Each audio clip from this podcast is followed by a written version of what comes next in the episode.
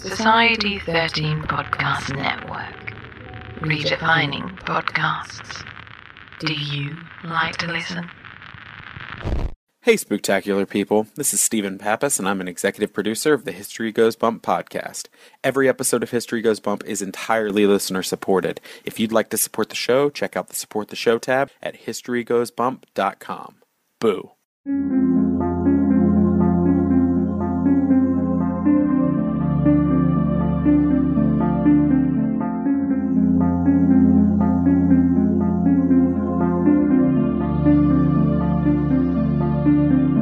History tells the story of the world and of our lives. Sometimes that history goes bump in the night.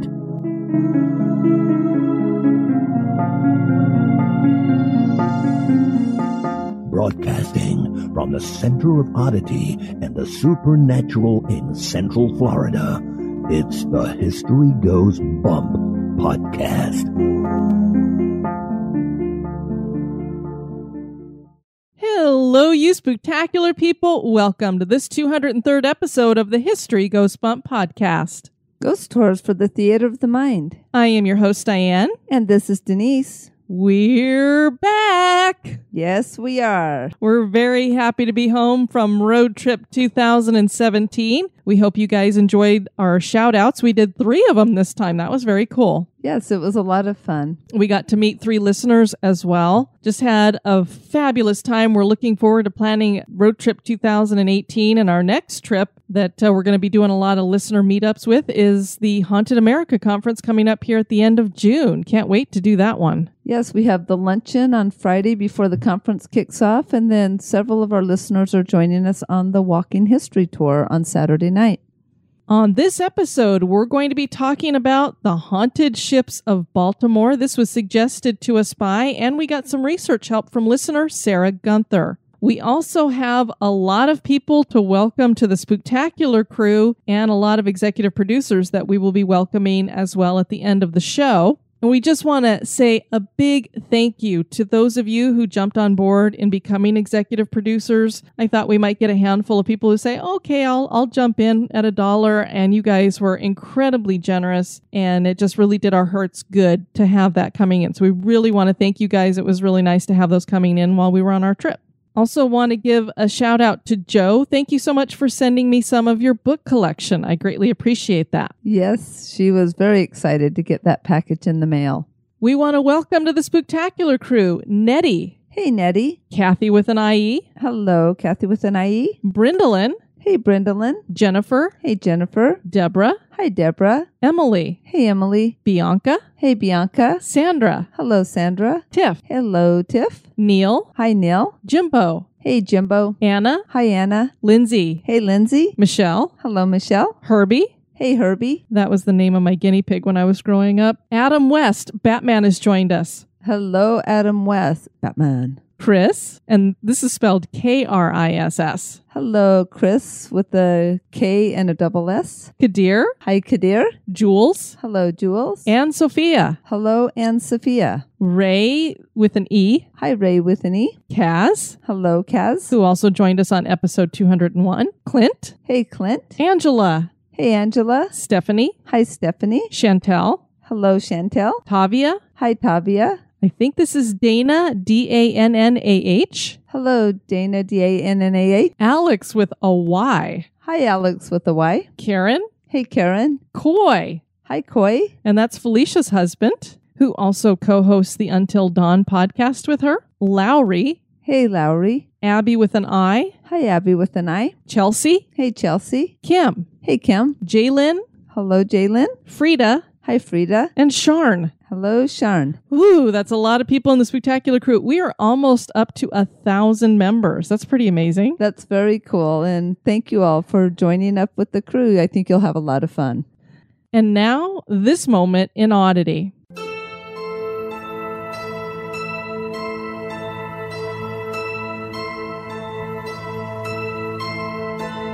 Lloyd Conniff owns bees. He loans his bees out to farmers in order to facilitate pollination.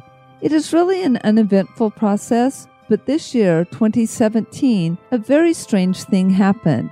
In January, as Lloyd's bees were headed to an almond farmer, they disappeared. These weren't a few bees. This was a whole tractor trailer full of beehives, 488 of them. It meant about $400,000 in lost income. Lloyd's bees weren't the only ones to disappear. Other hives across California went missing. Here in the month of May, it was discovered what happened to the bees, and about 2/3 of them were recovered. The culprits were a Ukrainian-Russian mob, and they were re-renting the bees, earning around $100,000.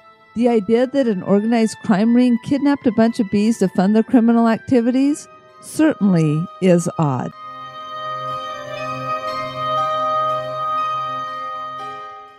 This history podcast is haunted. And now, this month in history.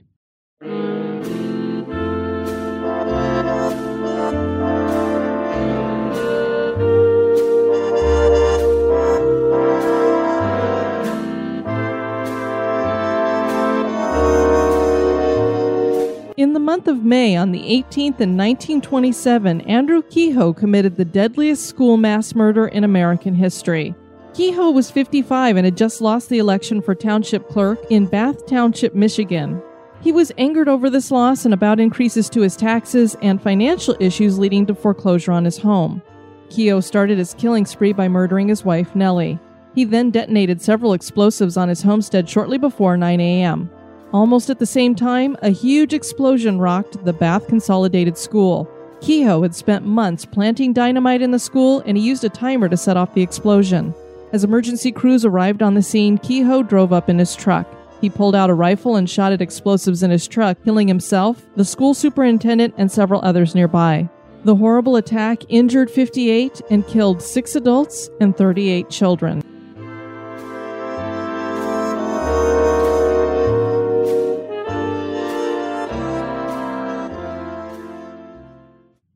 There's a retired fleet of ships now docked at the Baltimore Maritime Museum, each with its own history of battle and death, and now with a legacy of hauntings.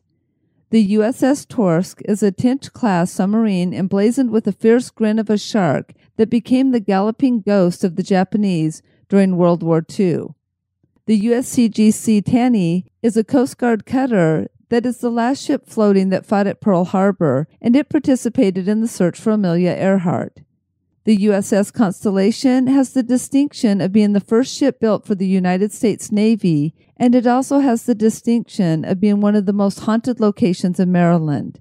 That is probably because it has not only fought in several wars, but it was involved in battling against pirates and the slave trade in Africa. Join us as we explore the history and hauntings of these haunted ships of Baltimore. So the first ship that we're going to look at is the USS Torsk. This is one of 2 Tench-class submarines still located inside the U.S. Submarines used to be named for fish, and that is where the name Torsk originates. I never knew that they named submarines for fish, but it makes sense. It makes total sense, but I didn't know that either. The name Torsk is Norwegian, and it refers to the Godoid fish, which is basically a cod-like fish that's found in the North Atlantic. The submarine was known as SS-423 and was built at Portsmouth Naval Shipyard in New Hampshire, with the keel laid in June of 1944. That December, it was commissioned and sailed down to Florida, then around to Panama, and then to Pearl Harbor. From there, the Torsk moved to patrol the Pacific War Zone. It was during this service in World War II that the Torsk earned the nickname the Galloping Ghost of the Japanese. The Torsk sank 1 cargo vessel and 2 coastal defense frigates, with the second one being the last enemy ship sunk by the U.S. Navy in World War II. After the war, the Torsk made her way to Connecticut, where she went into training activities, and she became the divinist. Apparently, that is a word, so it's not just me making it up, people. That really is a word, submarine in the fleet. In 1951, the submarine underwent a fleet snorkel conversion, which meant that she could stay underwater for longer periods of time because a long tube snorkel extended above the submarine, allowing for fresh air to flow into the diesel engines. This helped charge the batteries and gave her greater speed. This meant that rather than the typical 24 hours underwater, the Torsk could remain submerged for several days. The Torsk was officially decommissioned in 1968, and she underwent modifications at the Boston Navy Yard so that she could be used in training reserves. She was moved to the Washington Navy Yard. In 1972, the submarine was turned over to the state of Maryland to be used as a museum ship in Baltimore's Maritime Museum, and that is where she is today. One tragic event occurred aboard the Torsk, and it seems to have led to a haunting. Joseph Grant Snow was a soldier standing on the deck of the Torsk when it suddenly needed to dive, and he was killed. It seems that his ghost has been trying to get back aboard the ship ever since.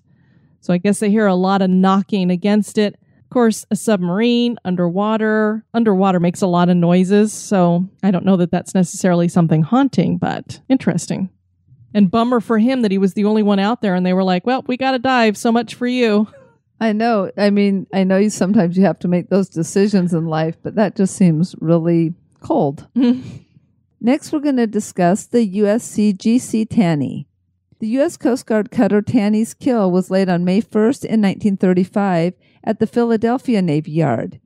The Taney is of the Secretary Treasury class of cutters and measures 327 feet long. She originally was meant for peaceful missions such as search and rescue and law enforcement, so she only carried 2 deck guns and 2 six-pounder saluting guns. The Taney was commissioned on October 24th in 1936 and was stationed in Honolulu, Hawaii. In 1937, she took an active part in the search for Amelia Earhart and her plane when it disappeared in the Pacific Ocean near Howland Island. World War II broke out, and the cutter was upgraded to become a wartime ship with another deck gun and 3 3-inch .50 caliber dual-purpose guns, capable of shooting at both surface and airborne targets. Depth charges and .50 caliber machine guns were added, along with sonar, so that submarines could be detected. Her crew remained a Coast Guard one, though. During the attack on Pearl Harbor, the Taney engaged with Japanese planes flying over Honolulu and started submarine patrols when the attack ended. These patrols continued until the fall of 1943. At this point, the Taney was transferred to the Atlantic Theater, where she served as flagship of Task Force 66, U.S. Atlantic Fleet. She traveled between the U.S. and North Africa and narrowly missed being sunk several times by torpedoes. In 1945, the cutter was reconfigured into an amphibious command ship. She destroyed 4 kamikaze planes and 1 Betty bomber during 119 separate engagements back over in the Pacific Theater, and when the war ended, she evacuated Allied prisoners of war from Japan. The Taney would serve again during the Korean and Vietnam Wars. Her non-wartime duties included ocean weather patrol in the Pacific, search and rescues from around the world, and fisheries patrols in the Bering Sea. She came to be known as the Queen of the Pacific. She also was referred to as the last survivor of Pearl Harbor. During the Vietnam War, the Taney participated in something called Operation Market Time in the South China Sea. While she was working as part of the Coast Guard Squadron 3, she intercepted a lot of illegal arms and supplies all along the coast of South Vietnam and fired over 3,400 rounds of 5-inch .38 caliber ammunition in support of American and South Vietnamese troops. She also provided a lot of medical assistance. In 1972, the Taney was reassigned from the 12th Coast Guard District in San Francisco to the 5th Coast Guard District in Virginia. And by the late 70s, she was carrying out ocean weather patrols at Weather Station Hotel, which was 200 miles off of New Jersey. And she was doing a lot of hurricane hunting, and she received a special Doppler weather radar installation for that. And then at the end of 1977, she performed the Coast Guard's last ocean weather patrol and closed out Ocean Weather Station Hotel. Then from 1977 until 1986, Taney carried out search and rescue duties, fishery patrols in the North Atlantic, drug interdiction patrols in the Caribbean, and summer training cruises for the Coast Guard Academy. During this period, she made 11 major seizures of illegal drugs, including a 1985 bust, which netted 160 tons of marijuana, which was the largest in U.S. history. Yeah, it's funny that was the largest bust with 160 tons of marijuana. Now in a lot of our states, that's just good business. No kidding. How things change. On December 7th in 1986, after more than 50 years of continuous service, Taney was decommissioned at Portsmouth, Virginia, and donated to the city of Baltimore to serve as a memorial and museum. She also serves as home to some spirits. Disembodied footsteps are heard as well as whispered voices. One of those voices seems to be speaking Japanese, and it is thought that this spirit belongs to a Japanese pilot taken aboard for medical attention during World War II. The galley had doubled as a medical ward, and that is where the voice is heard. Voices come over the ship's PA system at times, and that system is no longer in operation, so that shouldn't be happening, and it can't be somebody playing a trick. No machines run on the ship anymore either, but that hasn't stopped people from hearing mechanical sounds in the boiler room. There are shadows seen in the berthing area, and lockers open and close on their own. People walking by at night claim to hear the warning bell sound. Near the chief's mess and damage control office is where most of the activity takes place. Sarah Rasher is the Taney's education coordinator, and she said, "I personally have never experienced anything, but we get a lot of reports, and some of the workers swear they've seen something. Overnight workers doing rounds will walk by the chief's mess and see someone inside the room, which isn't possible because all of the rooms on display like this are under lock and key." She also said a parent was sitting in the crew's mess area and saw someone standing in the passageway by the damage control office. The parent got up to check, only to realize no one was actually there. And the reason why she's using the term parent here is because they offer these special little overnights for kids. And then you have parents who are chaperoning them, so that's why you've got that going on. That would have been kind of cool as a kid to have a stay over on a cutter like that. That would have been very cool. Ghost Hunters featured the Taney in Season 8. They caught voices coming over the inoperative PA system. Grant and Jason heard a whistle coming from above them while they were at the captain's quarters. They also heard an obnoxious laugh that did not come from any of their team. A scratching noise was heard in the birthing room, as well as what they surmised as a coin rolling. They felt there was some kind of haunting going on. And then finally we have the USS Constellation. The USS Constellation served for over a century. She was originally constructed in 1854 as a sloop of war and named for an earlier frigate that bore the same name. That frigate had been built in 1797 and served until 1853. She fought in the West Indies against the French and served in the blockade of Tripoli in 1802. She saw service in the War of 1812 and protected the Hawaiian Islands right before sailing to Norfolk, where she was retired and broken up. Much of that wood from this original Constellation is part of the construction of the Constellation that's now moored at the Baltimore Maritime Museum. And when I would read about this, I would see a lot of people who said that the frigate had just been rebuilt as the sloop. So I'm not exactly sure what all that means. So I'm not sure if we still had the original outer construction and then they rebuilt that, or if they just took a lot of the wood and such from the frigate and used that to make the sloop. But whatever the case may be, the original U.S. Constellation is not what you see now, but it's pretty darn close. And later on, when they restored the Constellation, they wanted to restore it back to what it looked like when it was a frigate. So pretty much what you're going to see moored there is what it originally had kind of looked like, but it may not be that original ship, if you kind of get my meaning. The second Constellation was designed by John Linthal and commissioned July 28, 1855.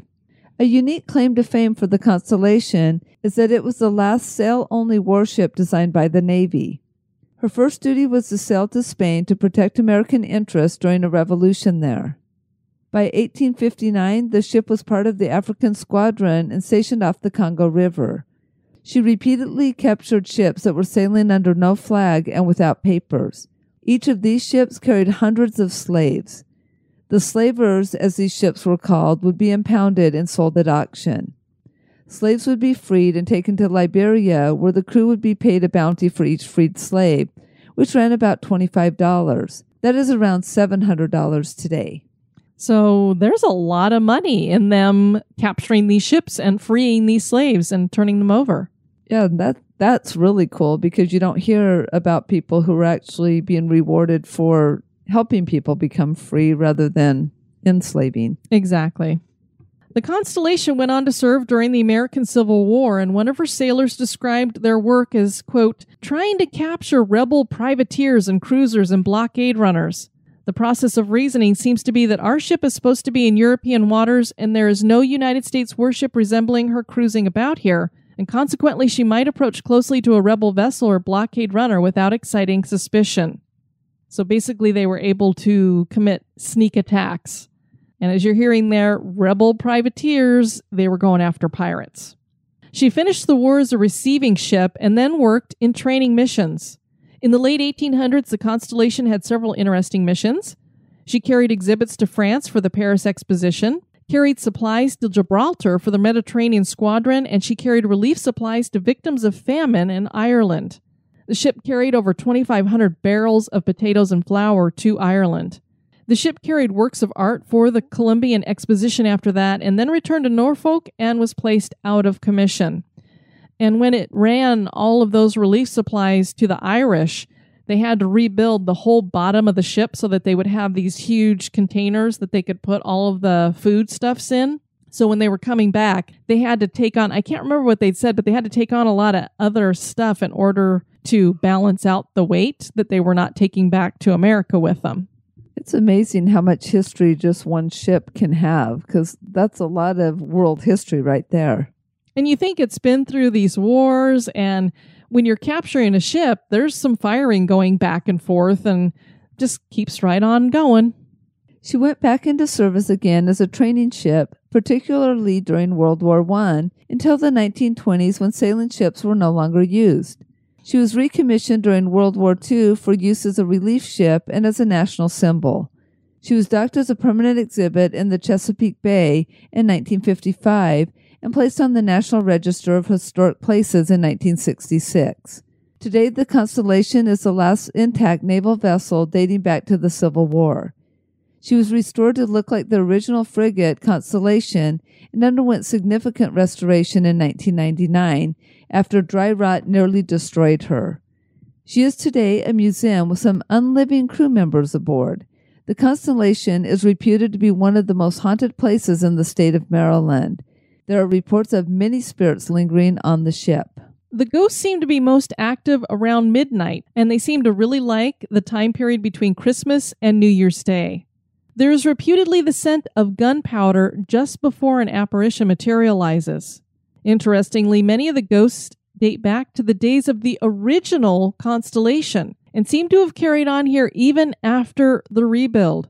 So the ship was already haunted in its second incarnation, and this kind of is one of those things, Denise, that we discuss when something gets rebuilt over the footprint of something else that was haunted.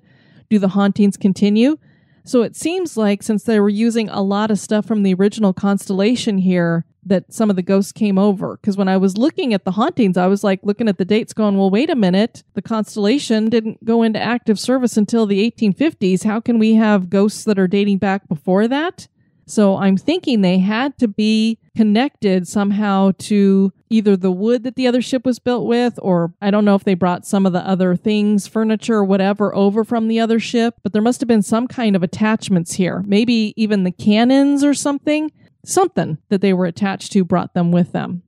It would be the crew of the Navy submarine Pike that was docked next to the Constellation in the 1950s that would be the first to officially report strange things occurring on the sloop. So there might have been things going on before this, but I don't know that it was something that was readily talked about, because maybe this wasn't something that you talked about back then. They claimed to see ghost lights, heard strange noises, and witnessed apparitions. One of the spirits is said to belong to a sailor named Neil Harvey. He left his station during a battle with the French. He was court-martialed in 1799 for cowardice, and the punishment was harsh and deadly. He was tied to the front of a cannon and blown to bits under the order of Captain Thomas Truxton. Man, what a way to go, huh? Jeez. And apparently this was something that not only America, but also Europe was standard practice for somebody who was court-martialed and sentenced to die. That was what they would do. Tie him to the front of the cannon and fire away. Apparently, guess it might be quick, but ew. And for him, I don't know how quick, because somebody stabbed him before they put him up on that. So I don't know if they wanted him to be in pain before they blew him apart, or if the stabbing didn't kill him. So they said, well, let's use the cannon. Not sure, but I can only imagine it'd be a lot of fun to clean up. Oh. The spirit appears as a shimmering mass and indicates that it wants to be forgiven via EVPs. And some people believe that it appears as a shimmering mass because he was blown to bits. So it's almost like his body can't materialize completely. Okay, my brain was kind of wondering that, and now you confirmed it. Ew. The next ghost is said to belong to Captain Truxton himself, so we have an interesting interaction here with Ghost. Is he here because he regrets his actions against Neil Harvey? The captain served as an officer during the Revolutionary War and is recognized because of his Old Navy uniform. He was photographed by a lieutenant commander on the pike during an appearance, and he had a bluish-white radiancy. He appears most often on the forecastle decks. Powder boys would carry gunpowder to the soldiers during battles, and one of them that was killed seems to still be on board as a ghost. Another young spirit belongs to an 11-year-old boy who served as a surgeon's assistant from 1820 to 1822. No one knows why, but he was murdered by two sailors and now seems destined to walk the ship in the afterlife. This spirit was identified by a psychic who had joined Hans Holzer on board for an investigation, so leave it up to your own interpretation. This is coming from a psychic. This next one is as well. A despondent sailor hanged himself aboard the ship and appears as a sad entity floating across the gun and forecastle decks. And finally, there's Carl Hansen, who served as a watchman on the museum ship until 1965. He absolutely loved the ship, and that is why people believe he is still here. He is said to like to play cards and is given the occasional tour to guests whom have no idea that Carl is dead. One such person was a priest. A Halloween party hosted on board had him sitting next to a girl and smiling at her. So at least he's a friendly ghost. Yes. Could you imagine, though, getting a picture back and realizing that the guy that you were sitting next to at the party was, like, not here anymore? Or even worse would be, you know, we always tip our tour guides after we go on a tour. So imagine digging into your pocket and then turning around to give him the tip, and it's like, where did he go? Each of these ships played a key role in America's war history. A lot of death was witnessed by these ships, both on board and out at sea. Have some spirits of those who died on these vessels continued in the afterlife? Are these ships at the Baltimore Maritime Museum haunted? That is for you to decide. Those are some great ships, and Denise, I have a feeling, based on the little hints that you've been giving me, that we will be in Baltimore in 2018, so we'll be able to check those out for ourselves. Yep, that is definitely where I'm leaning very heavily towards for our road trip of 2018 would be Virginia, Maryland, and Delaware. On our next episode, Denise, we are going to Memphis, Tennessee. A place that I definitely need to get you to in person someday. And we're going to be checking out Ernestine and Hazel's Juke Joint. That should be fun. It should be a rootin' tootin' good time. This was suggested to us by our listener, Ivy Johnson. We'd love to have you guys check out our website at historygoesbump.com. And Denise, if people want to send us feedback, where can they do that? They can do that at historygoesbump@gmail.com. And we have a few to share here that we got while we were on vacation. So the first one comes from Margie, and she said, I've been listening to your podcast for about a month or so now, and I love it. Diane and Denise are a great team. Yes, I know you're married, and every episode has been incredibly enjoyable. As a lover of horror movies and spooky TV shows, this podcast is right up my alley. And thanks to listening to Shakespeare and Ghost, I've discovered another podcast right in my own backyard, Twisted Philly. I grew up in Philly and now live in Delaware. Can't wait to give it a listen. Also looking forward to listening to your podcast, Philadelphia City Hall. You take care now. Am I supposed to say bye-bye? Almost sounds like the end of our show, huh? We got an email from Colleen. Hi, I just started listening to your podcast about a month ago, and I love it. I'm listening to your Appalachian State podcast from May 16th. I was so excited to hear about my alma mater. I lived in East Hall subfloor for my freshman and sophomore year. East Hall is built on a slope, so the subfloor is still above ground. I did hear about the young man committing suicide in the basement during the 1970s. I did not hear about the suicide pact that opens the gates to hell. I really hope that is a rumor. My roommate and I did have some things, quote unquote, happen while we lived in East. I never felt scared or threatened. My roommate and I joked around that he was a friendly ghost. It was just sink running, things moving around, and lights flickering. Don't you love it when people have that stuff happen and they say, oh, it was just that. Just that. And the water just turned itself on. No big deal. That stuff could probably all be explained without ghosts. When I tell people that I used to live in East, people familiar with Boone, App State are so eager for me to tell them ghost stories. Thank you for taking the time to focus on Appalachian State. It is a fantastic school and a beautiful location. Keep up the good work. And we also heard from Teresa. She says, good morning, ladies. I just wanted to say thank you for your wonderful show. It's refreshing to hear a show that's clean enough for the whole family to hear. You two have an inspirational relationship as well. I always listen to you while I'm out reading meters for a living, and it helps me get through those areas of real poverty with a positive attitude. I just joined as a producer and got to see pictures of you two ladies for the first time. Wow, you are both beautiful. Well, thank you for that. Yeah, thank you. I'll take it. Keep up the great work, and I offer my 100-year-old home for your travels anytime. Tiana would love to play in my yard. Blessings and friendship.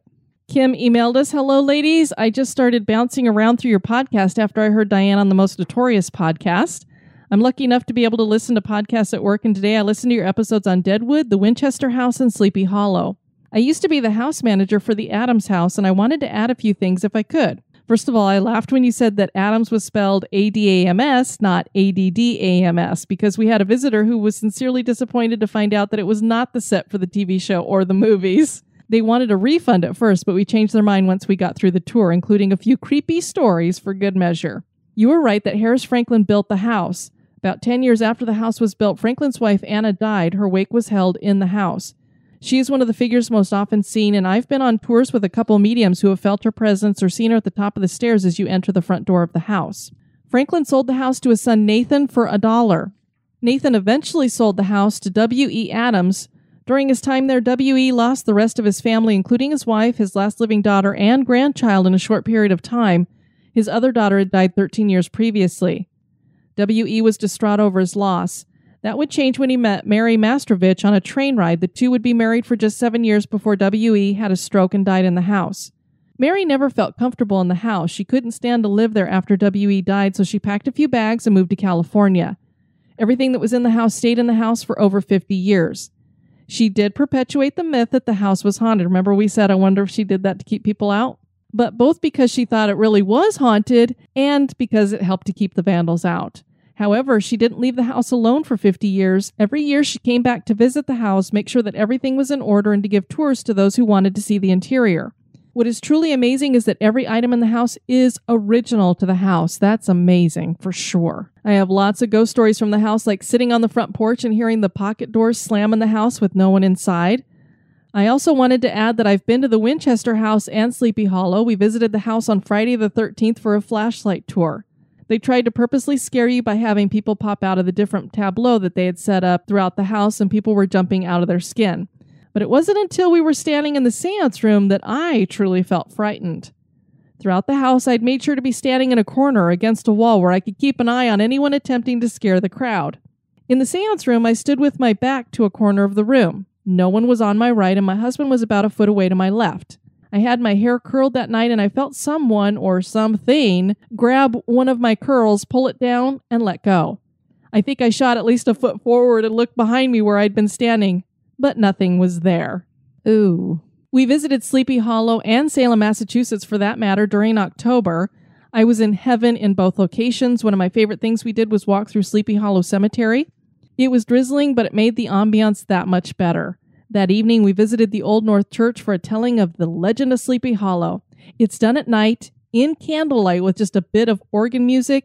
It was wonderful, and I would highly recommend attending if you make the trip. Oh my God, can you imagine being in the Old North Church and having them tell you the Sleepy Hollow story with organ music? That would be something definitely we should probably add to our bucket list. And then we got an email from Lexi. Hey ladies, just listened to your episode on fairies and thought I would share my experience. Feel free to share this on the podcast if you'd like. Feeling deeply connected to my Irish roots, I have always believed and loved folklore, fairy tales, and magical creatures. Growing up, I was always... well, what an adult would call naive or gullible, I called an imaginative child. I loved watching movies like The Labyrinth, Dark Crystal, and Fairy Tale. I also loved all of Brian Froud's books and illustrations in any book about fairies or magic. One summer, I'm not sure how old I was, maybe 13 or 14, I was sitting on my front steps with my cousin, enjoying the sun when we both saw a very tiny lavender fuzz floating in front of us. Being the curious teens we were, we got up closer to it and tried to make out what it was, all while it was fluttering around. before flying out of our reach and sight, we both noticed that it seemed to have a head, a body in the shape of a dress, legs, and wings. To this day, I still believe we saw a fairy. That's a pretty cool story. That's very cool. We've never had a story like that before. No, thanks for sharing, Lexi. And then, Denise, you have this little passport book that you mention on here every so often that you like to take to lighthouses and get stamps. Yes, so I know that I have several passport books, but this would be, in specific, my lighthouse passport book. Well, apparently, a few of you listeners have decided that you have to have one, too. And I don't know if they ask when you're ordering them where you heard about them, but you guys told the U.S. Lighthouse Society that you heard about those passport books on History Goes Bump, and we received a very nice email from them thanking us for thinking highly enough of their program to mention it to all of you guys and encourage you to do that. And we just wanted to thank you guys for saying that you heard about it here. I'm sure that they were probably wondering, like, oh, look, all these people are listening to the same podcast that want lighthouse books. And then they're like, wait, History Goes Bump? What's the connection? And so Diane just shared with him it was the nerdiness of her co-host. We also got quite a few reviews while we were gone, so we're going to spread them out over time to share them with you all. We'll do 3 of them right now. The first one is from S.J. Bigay. Good job, 4 stars, informational and interesting, discusses a popular topic without being too creepy, all around good show. Thank you for that. And Cat Lover 1959, love this podcast, 5 stars. I'm new to listening to podcasts. I've downloaded quite a few, but by far, History Goes Bump is my absolute favorite. History was always my favorite subject in school, and Diane and Denise always make the stories interesting. I always drop whatever I'm doing when I see there's a new podcast waiting to be listened to. Keep up the great work, ladies. Well, thank you, Cat Lover. And then we got another review from Australia. This is from J.A. Fangirl, who I believe is known as Just a Fangirl, who has her own blog. Entertainment Goes Bump, 5 stars. The spooky and out of the ordinary have always fascinated me, but I've struggled to find good podcasts that cover this. Then along came HGB. These ladies put in incredible effort when researching their chosen topics, and their personalities give a welcoming spin to the great content. So for History with a Twist, give this podcast a listen. Well, thank you so much for that, Fangirl. We want to thank you guys for listening to this episode. I have been your host, Diane. And this has been Denise. You take care now. Bye-bye. This episode has been brought to you by our executive producers. We'd like to thank the following for your one-time donations: Anna Frias, Kathy Franco, Eric Vasquez, Kristen Sandell, and Shannon Esro. We'd like to thank Heather Williams and Rhonda Borgen for increasing your donations. And we'd like to welcome aboard as new executive producers Bianca Roth, Mackenzie Grundle, Gina Lavoie, Lauren Burke, Jerry Polly of Hillbilly Horror Stories, Kathy Benzunas, Deborah Mobley Burns, Brett Swinson, Pamela Ennis of Pacific Coast Spirit Watch, Lacey Walters, Kristen Swintek, Dana Jones, Dan Garrity, Anne-Sophia Olin, Eleonora Conejo, Margaret Widdick, Coy Pittman, Holly Becker, and Joanne Cohen Veda. Thank you to all of you for getting on board. I hope I didn't miss anybody. We greatly appreciate that. Be sociable. Drop the chain rattling, neck biting, and shape shifting, and join us on Facebook and Twitter at History Goes Bump. Like the page and follow us.